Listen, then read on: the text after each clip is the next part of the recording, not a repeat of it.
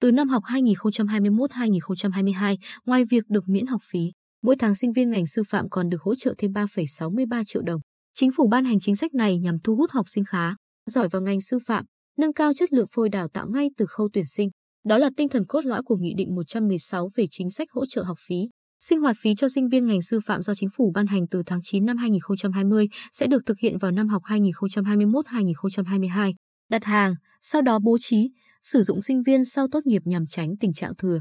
Thiếu giáo viên cục bộ và tình trạng sinh viên sư phạm ra trường làm trái nghề.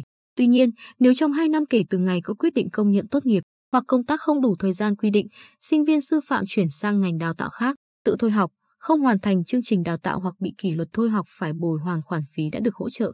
Phó giáo sư tiến sĩ Đỗ Ngọc Mỹ, hiệu trưởng trường Đại học Quy Nhơn, cho biết, đây là nghị định triển khai thực hiện luật giáo dục đại học, luật sửa đổi, bổ sung một số điều của luật giáo dục đại học và luật giáo dục để thực hiện tinh thần nghị quyết 29 của Đảng về đổi mới căn bản, toàn diện giáo dục và đào tạo.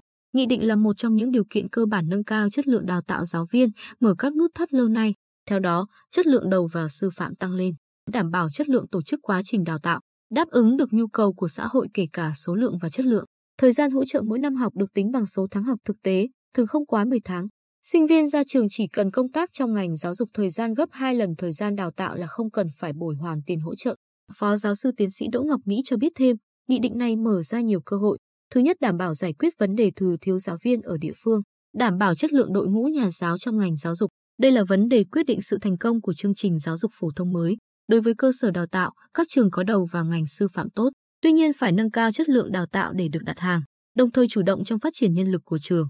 Như trường Đại học Quy Nhơn đã tái cấu trúc, thành lập khoa sư phạm, thầy cô phải thay đổi phương pháp dạy, đặc biệt là cơ hội đối với người học. Thứ nhất là chấp cánh ước mơ làm nhà giáo, đỡ cho cha mẹ lo cơm áo gạo tiền, có cơ hội việc làm ngay sau khi ra trường vì đào tạo theo đặt hàng và sắp tới thu nhập của nhà giáo cũng sẽ tốt hơn.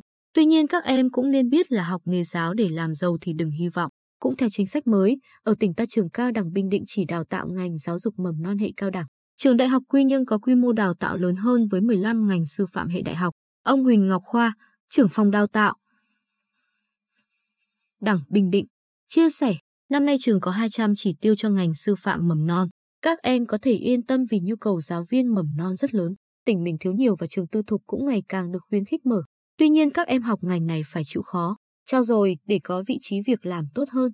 Ngoài những ngành sư phạm quen thuộc, năm nay trường Đại học Quy Nhơn có hai ngành mới là sư phạm khoa học tự nhiên và sư phạm lịch sử địa lý. Phó giáo sư tiến sĩ Đỗ Ngọc Mỹ cho hay, đây là hai ngành mới, ứng với nhu cầu giáo viên của chương trình giáo dục phổ thông mới nên cơ hội việc làm sẽ tốt. Đồng thời nhiều chương trình sư phạm của nhà trường đã được kiểm định chất lượng nên sinh viên có thể tin tưởng. Điểm mới nữa là dù dạy sư phạm nhưng chúng tôi cũng tập trung dạy tiếng Anh để đáp ứng yêu cầu việc làm, đáp ứng cho việc đấu thầu đặt hàng ở các trường tư thục.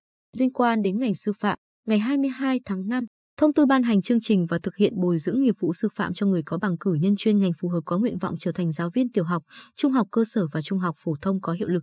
Bên cạnh các ý kiến cho rằng thông tư sẽ giải quyết định tình trạng thiếu giáo viên hiện nay thì không ít ý kiến cho rằng điều này không công bằng với sinh viên sư phạm, càng không đúng với việc nâng cao chất lượng đầu vào cho sinh viên sư phạm. Tuy nhiên, một số cơ sở đào tạo sư phạm cho rằng điều này không đáng ngại vì ở cấp tiểu học chỉ tuyển cử nhân có chuyên ngành âm nhạc, mỹ thuật, giáo dục thể chất, tiếng Anh, tin học, công nghệ. Ở cấp trung học cơ sở và trung học phổ thông dù rộng hơn nhưng cũng phải qua kỳ thi tuyển. Đánh giá để chọn ra giáo viên tốt nên cơ sở đào tạo sư phạm phải nghiêm túc và sinh viên phải nỗ lực. Nhìn nhận về vấn đề này, một số hiệu trưởng của một số trường phổ thông của tỉnh cho biết, hiện trường có vài giáo viên không học ngành sư phạm, tất nhiên có chứng chỉ nghiệp vụ theo quy định. Công tác rất tốt, kiến thức phong phú, cách giảng dạy thu hút được học sinh.